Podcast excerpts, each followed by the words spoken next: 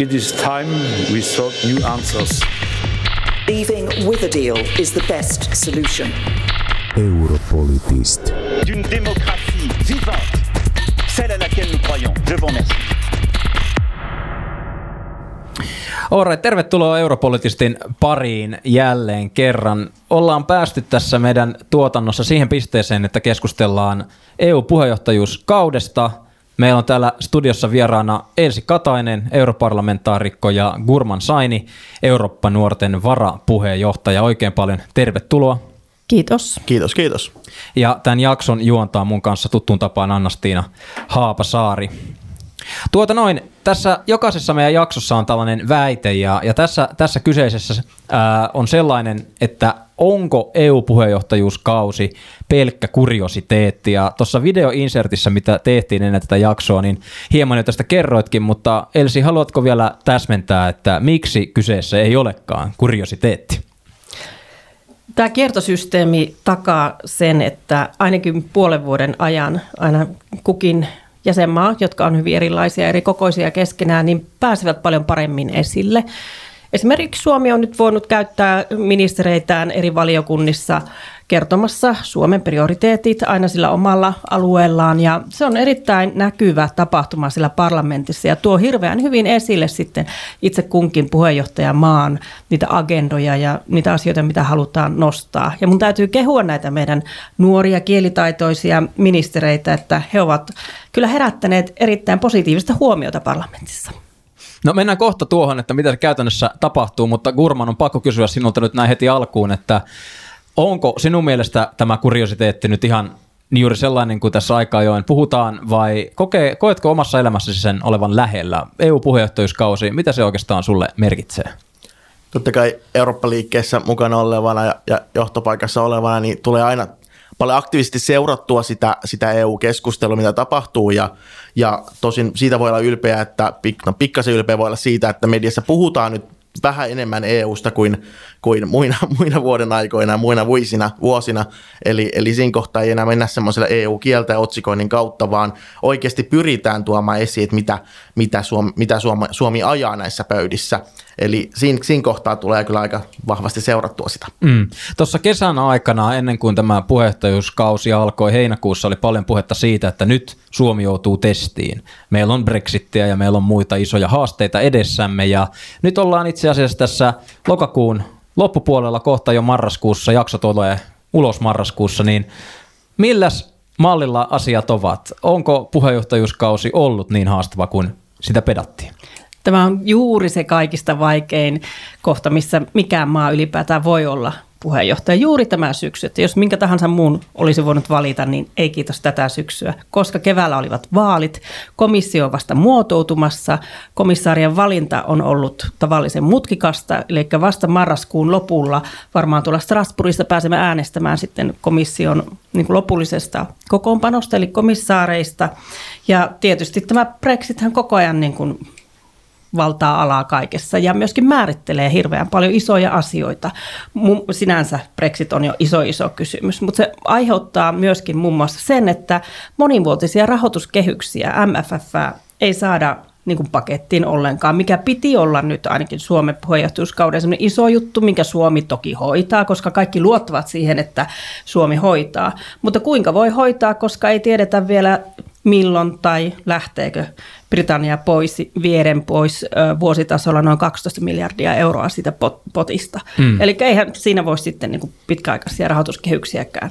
Sitten tässä on ollut vielä tämä Pohjois-Makedonian ja Albanian jäsenyysneuvottelujen avaaminen, yksi iso, iso juttu ja, ja myöskin Brasilian metsäpalot on ollut yksi semmoinen, joka on myöskin niin kuin kuohuttanut ja tuonut ihan yllättävän oman lisänsä tämän syksyn, syksyn tuota kimuranttisuuteen. Mm. No Gurman, miten katsot omasta positiostasi päin, niin minkälaisia mahdollisuuksia ja niin sanottuja onnistumisia on tapahtunut tässä syksyn aikana?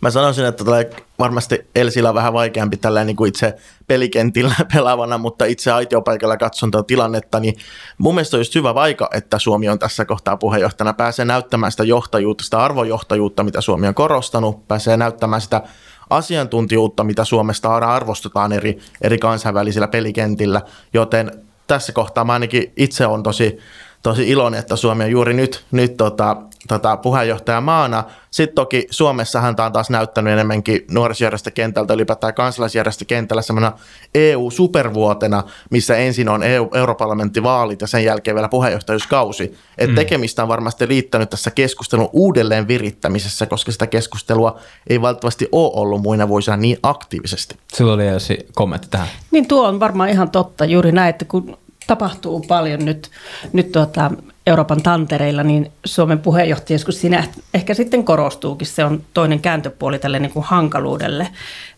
Suomen niin kuin aikaisempinakin, mutta myös tänä, tänä kolmantena puheenjohtajuuskautena on ollut äärimmäisen tärkeää kaikenlaisen avoimuuden ja myös oikeusvaltioperiaatteiden nostaminen. Ja se on niin kuin pysynyt siinä alkuperäisessä suunnitelmassa, että oikeusvaltioperiaatteita nostetaan niin, että sitä pidetään nyt eri, e, vaikkapa kohesiorahoituksen ehtona.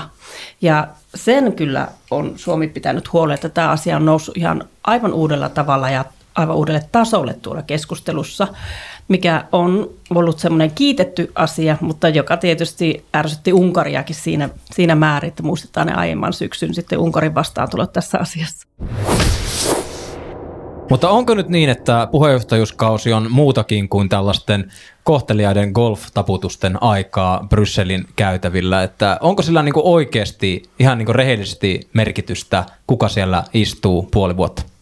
Riippuu varmastikin sen jäsenmaankin moraalista sillä tavalla, että mehän puhutaan tämmöisestä rehellisestä, avoimesta niin kuin sanansaattaja-tyyppisestä toiminnasta, missä pitää pitäisi jäsen tai siis puheenjohtajan maan niin pitäytyä.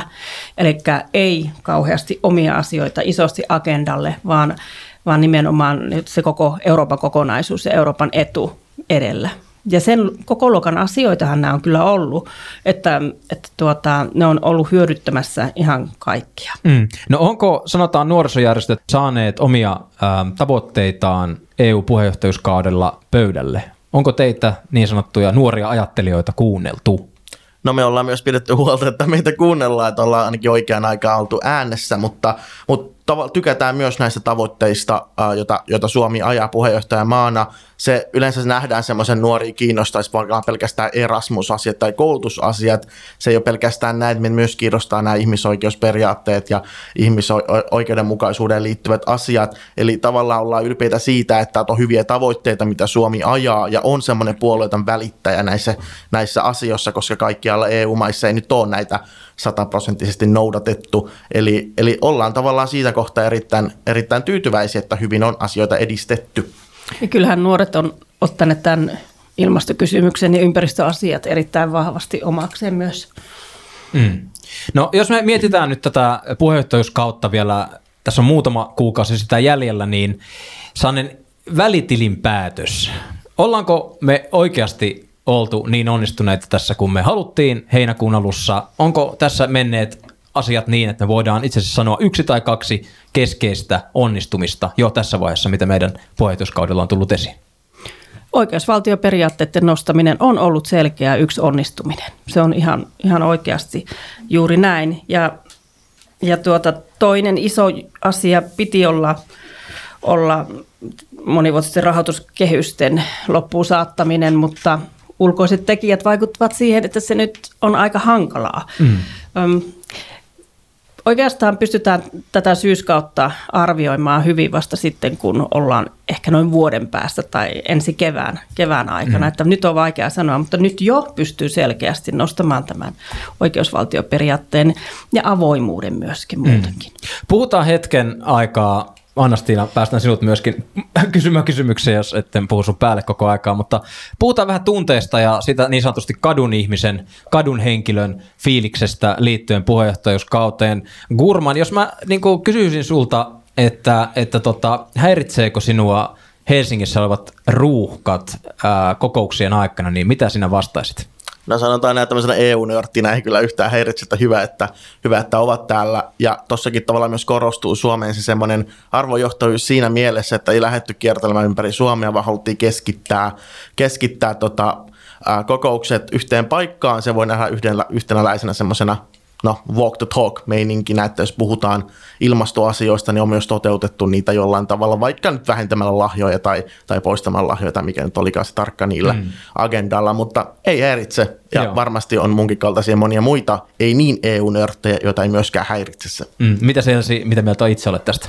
Ei minua ne ruuhkat häiritse. Aika vähän täällä Helsingissä nykyään tulee, tulee oltua. Mutta toinen puoli tästä Helsinkin keskittämisestä tietysti on se, että kun Euroopan unionissa on nimenomaan sellainen aivan äärettömän hyvä puoli, että se haluaa kaikki eri alueet tunnistaa, tunnustaa ja myöskin tasata eri alueiden välisiä eroja, niin sitä taustaa vasten taas on aika erikoinen ää, päätös se, että ei niin kuin muualle kuin Helsinkiin viety tätä, tätä, näitä kokouksia ja muuta. Ymmärrän säästökysymykset, siihenhän tämä niin kuin oikeasti perustuu, mutta tuota, olisi ollut hauskaa näyttää tämä upea, upea erikoista maata laajemminkin muille eurooppalaisille toimijoille.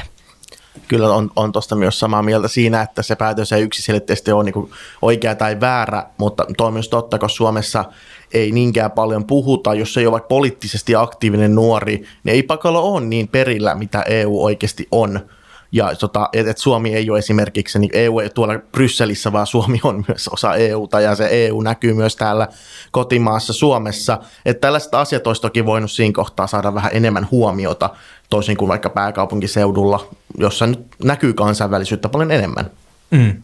Jos ajatellaan tätä puheenjohtajuuskautta ja, ja sitä, että minkälaista asiantuntijuutta tänne Suomeen on nyt kerääntynyt ja kuinka paljon on kuitenkin valtiohallintoonkin palkattu erilaisia asiantuntijoita, niin mitä tapahtuu heille tässä puheenjohtajuuskauden jälkeen? Jatkuvatko nämä pestit vai minne sellainen tietty EU-ymmärrys ja tietotaito menee puheenjohtajuuskauden jälkeen?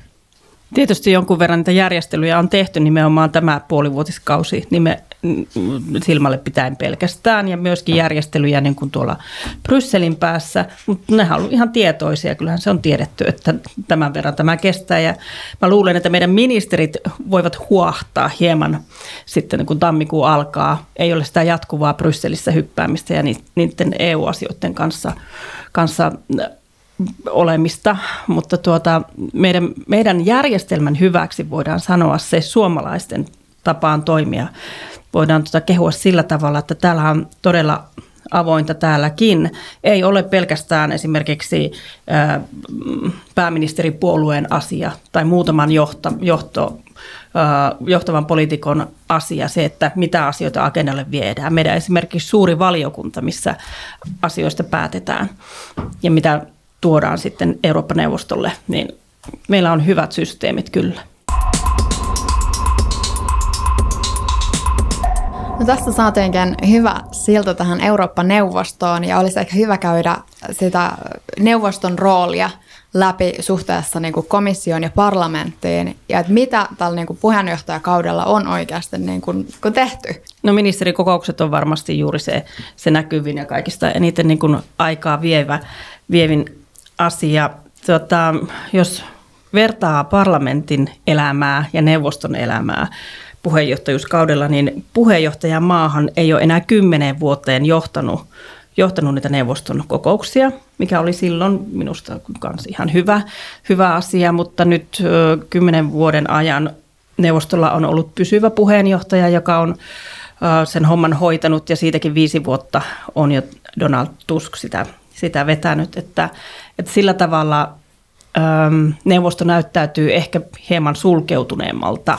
Ja ylipäätään neuvostoa, jos vertaa mm, parlamenttiin, mikä on avoin, kaikki valiokuntien kokoukset ynnä muut on nähtävillä suoraan netistä, niin se on aika sulkeutuneen oloinen ja parlamenttiin päin näyttää neuvosto sulkeutuneelta. Siellä ei esimerkiksi kaikki pöytäkirjat ole, ole avoimia. Siinä olisi minun mielestäni kyllä jonkun verran vähän petraamisenkin paikkaa. Ja tokihan siellä tietysti, kun siellä on, on hallitusten ihmiset ja ministerit neuvottelemassa, niin enemmän korostuu jäsenvaltioiden omat mielipiteet ja, ja agendat. Ei niinkään se parlamenta, niin kuin parlamentissa koko Euroopan.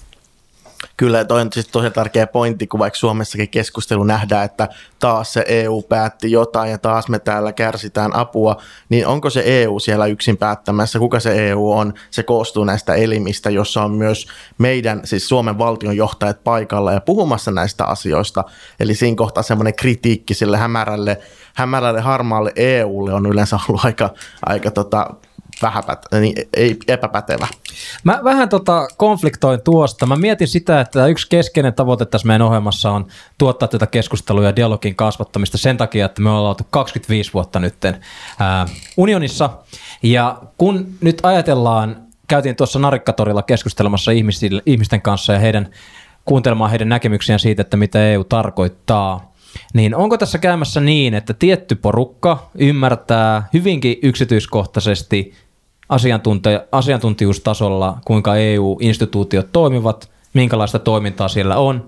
Ja sitten on porukka, joita A ei joko kiinnosta tai sitten B ei ne jaksa nähdä vaivaa, ja ne ymmärtää tätä kokonaisuutta.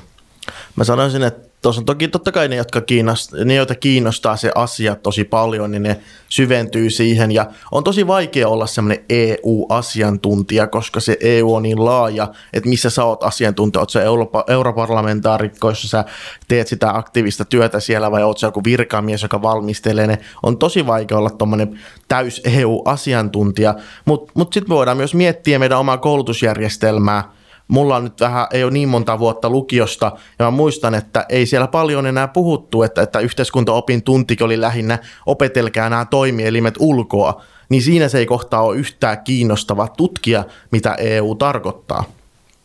Kyllähän meillä on todella iso haaste se, että opittaisiin puhumaan niin kuin ihmisten kielellä ymmärrettävällä kielellä. Ja mulla on henkilökohtaisesti hirveän tärkeä asia se, että pystyisi jotenkin avaamaan ihan oikeasti sitä, mitä sillä teen, mihin pystyy vaikuttamaan ja ja että mitä se on esimerkiksi, kun aiemmin olin 11 vuotta kansanedustajana, on niin verrattuna siihen ja mitä yhtymäkohtia on. Sekin on niin äärettömän mielenkiintoista ja sellainen huomio harmittava juttu sinänsä, että kansanedustajat ja MEPit eivät tee kauheasti yhteistyötä. Aivan liian vähän. Menetetään siinä paljon niin edunvalvontaa. Mutta 75 prosenttia, eikö niin, viimeisimmässä eurobarometrissa suomalaiset niin peukutti EU-jäsenyyden puolesta. Sehän on tämän 25 vuoden aikana tosi paljon noussut ja se on hieno, hieno asia.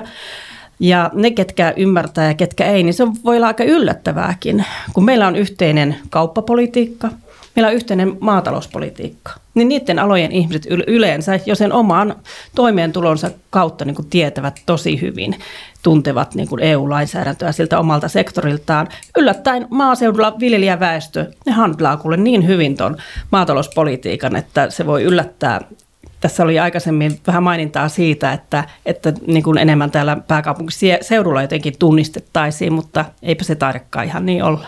Niinpä, no lähinnä kansainvälisyydestä tarkoitin siinä kohtaa, mutta, mutta tässä kun puhutaan siitä, että, että miten EU-tietoisuutta voitaisiin enemmän, enemmän tota pitää yllä, niin se on totta kai vaikeaa siinä kohtaa, kun vaikka mediassa suurin osa uutisoinnista on EU-kieltä ja otsikoilla olevia uutisia, eikä edes mielikuvitusta ole siinäkään otsikoinnissa, vaan se on kirjaimellisesti EU-kieltää tämän, EU-kieltää ton. Ja päätöksistä kerrotaan, kun ne on joko päätetty tai sitten ne on todellakin niin kuin vaan jonkun ajatuksia, eikä sitä prosessista millään tavalla puhuta. Se on se, mikä oikeasti kiinnostaa. Suomessa sen tämä lakialoitteiden tai kansalaisaloitteiden osalta on tosi hyvää uutisointia siitä, että, että tämä aloite meni tonne, onko dieselvero sitä, tätä ja näin poispäin eri asioihin liittyen. Mutta EU-tasolla ei valitettavasti sitä niin paljon näy Suomen mediassa. Mutta jotain me ollaan tehty hyvin, koska Euroopan nuorten teettämän tutkimuksen mukaan yli 80 prosenttia suomalaista nuorista pitää EUna hyvänä asiana, joten missä se taika tapahtui, emme tarkalleen tiedä, mutta varmasti kansalaisjärjestöillä ja koulutusjärjestelmä on joku rooli siinä ja myös meidän aktiivisilla poliitikoilla. Europolitist. No hei, jos mietitään niin neuvoston vaikuttamista ja sitä, että mitä Brysselissä käytännössä tapahtuu, niin miten neuvostossa yhdistyy puoluetausta? Miten tämä toimii, tällainen niin poliittinen näkökulma neuvoston työhön? Sekin riippuu aika paljon siitä, että mistä maasta puhutaan. Kuten tuossa äsken mainitsin, niin Suomessa on hyvin avointa ja meillä on niin hyvin yhtenäistä tämä EU-politiikka, johtuen siitä, että meillä on täällä eduskunnassa jo se järjestelmä, että ministeri kun on lähdössä neuvoston kokoukseen, hän käy kertomassa ne asiat suurelle valiokunnalle jos, joka keskustelee ja linjaa sen, millä terveisin ministeri sinne menee. Ja kun hän tulee takaisin sieltä, niin hän taas seuraavana perjantaina käy kertomassa suurelle valiokunnalle, miten ne neuvottelut siellä, siellä meni. Mm. Ja siitä taas, sitten on todella niin kuin ainutlaatuinen järjestelmä ja se pitää huolen siitä, että meidän näkemykset on hyvin niin kuin yhtenäisiä ja ne on yhdessä päätetty ja niihin on yhdessä sitouduttu. Mutta näin ei todellakaan kaikissa, kaikissa niin kuin maissa ole. Se voi olla niin kuin hyvin pääministerin vetoista tai ihan muutama kärkipoliitikon vetämää, vetämää tai yhden puolueen vetämää. Mm. Ja, ja tuota, siinä mielessä niin eh, meillä ei tämä ole sillä tavalla salatiedettä. Kaikista mm. suurin haaste on se, että miten me saadaan mm, tavallisille ihmisille niin kuin kerrottua, että missä mennään. Gurma, tähän vielä. No sanoisin varmaan, että itse, itse EU-päätöksen teossa niin europuolueella on enemmän isompi, isompi rooli siinä kuin, kuin tota, itse siellä suomalaisuudella mitään tee, vaikka Suomesta on valittu, mutta varmasti, kuten tässä Elsi sanoi, vähän tarkempaa sisä, sisäpiiritietoa niin sanotusti, mutta, mutta varmasti suomalaiset osaa niin kuin valiokuntien ylitse tehdä yhteistyötä, jos tietävät, että on henkilö, joka puhuu samaa äidinkieltä, niin helpompi keskustella hänen kanssa tai olla semmoisena niin yhteistyön linkkinä, linkkinä tota eri, eri toimielinten välillä. Mm. Hei tota noin niin, jos mietitään sellaista Suomen profiilia tässä tota, niin kuin EU-keskustelussa EU-toimijana, Suomi EU-pöydissä, tällainen niin kuin korkea ajatus, niin hetkonen, meillä on aika paljon puhuttu siitä, että ollaan niin kuin Saksan vanavedessä, vanavedessä usein ja olemme niin sinisilmäisiä ja, ja vastaavia tällaisia niin kuin heittoja, niin kertokaa nyt kuuntelijoille, että minkälainen vaikuttaja Suomi on? No Suomehan pidetään luotettavana kumppanina, hyvin pragmaattisena, Ähm, mutta myöskin päämäärätietoisena ja sitä sellaista selkeyttä ja päämäärätietoisuutta siellä kyllä arvostetaan. Ne, mistä ollaan sovittu, niin Suomi on maineessa, että siitä myös pidetään kiinni. Ja nämä kaikki kyllä helpottaakin meidän toimintaa, toimintaa siellä ja luo sitä semmoista luotettavuutta. No noista valiokuntien sisäisistä asioista ja miten niin kuin eri, eri maat pitävät, no ehkä on olemassa, että itä-eurooppalaisilla on samantyyppistä asiaa ja ovat samalla agendalla ja, ja, ja Pohjoismaatkin joissakin asio- asioissa, mutta kyllähän Suomi on erityinen esimerkiksi metsäisyyden ansiosta. Ja nyt varsinkin kun puhutaan ilmastosta ja ja hiilen sidonnasta ja muusta, niin metsät ja myöskin maatalous ovat nousseet aivan uuteen, uuteen rooliin. Ja sen takia Suomi on päässyt ja joutunut monella tavalla olemaan sitten aika keskustelun keskiössäkin. Kyllä meillä on aika lailla yhteneväiset näkemykset siitä sitten, niin kuin pohjoismaisittainkin. Mm, sitten. Mm. Varmasti tuo maantieteellinen sijainti ja maantieteellinen asiantuntisuus korostuu aika vahvasti, kuten Esi sanoi, mutta myös Suomen tavallaan semmoinen – et Suomella on sellaisia hyviä pelaajia siellä kentällä, voisi sanoa, kuten esimerkiksi EU, EU tai ulkopoliittinen korkeudustaja pyytää Pekka Haavistoa neuvottelemaan rauhaa Sudanissa tai, tai tota, suomalaiset MEPit, jotka aktiivisesti tekee tämmöisiä tunnettuja lakialoitteita, mitkä, mitkä on mennyt läpi, roaming-asiat tai muut tällaiset, jotka oikeasti vaikuttaa tota, kansalaisen arkeen paljon läheisemmin, niin tällaiset asiat on ehkä mikä enemmän korostaa sitä, että Suomi on asiantunteva ja Suomesta tulee asiantuntevia henkilöitä. Ja sitten ylipäätään niin suomalaisten yhtenäisyys tai yhdessä tekeminen EU-kentillä voi myöskin näkyä esimerkiksi vaikka Urpilaisen tota, nimityksen myötä tässä kabinettipäällikön tota, keskustelussa Tani Lahti, joka on palvellut monta muitakin komissaaria, niin ehkä tällä niin Suomi osaa hyödyntää omaa osaamistaan, eikä ne vaan mene puolueiden mukana pois. Me kuultiin Narikkatorilla tällainen kommentti, että EU on kuin iso möykky – ja tähän liittyen niin mä ajattelin, että miten teidän mielestä tällaista ymmärrystä siitä, että miten instituutiot toimii, miten europarlamentaarikot, minkälaista työtä he tekevät, jalkautuisi paremmin. Mä luulen, että Suomessa ollaan kuitenkin niin keskimääräisesti aika hyvällä tasolla tämän suhteen, mutta aina voi tehdä paremmin. Miten teidän mielestä tätä voisi edistää? Lisätään tietoisuutta, lisätään viestintää, puhutaan niistä lainsäädännön prosesseista, uutisoidaan siitä, puhutaan kouluista, ylläpidetään sitä hyvää yhteistyötä, mikä meillä on ollut jo niin kuin EU-politikoiden ja, ja tota kansalaisten kanssa. Ainakin Suomi on ollut tosi hyvä, hyvä siinä, mutta mennään sillä tavallaan positiivisuuden kautta, eikä nimenomaan sillä, että EU on se möykky, koska EU kieltää tämän tai, tai muuta vastaavaa. Eli se lähtee siitä, kun me osataan selittää asia helpommin ja kerrotaan, että miten tämä lainsäädäntö edes muodostuu, mistä me syytetään EUta, kun me syytetään EUta.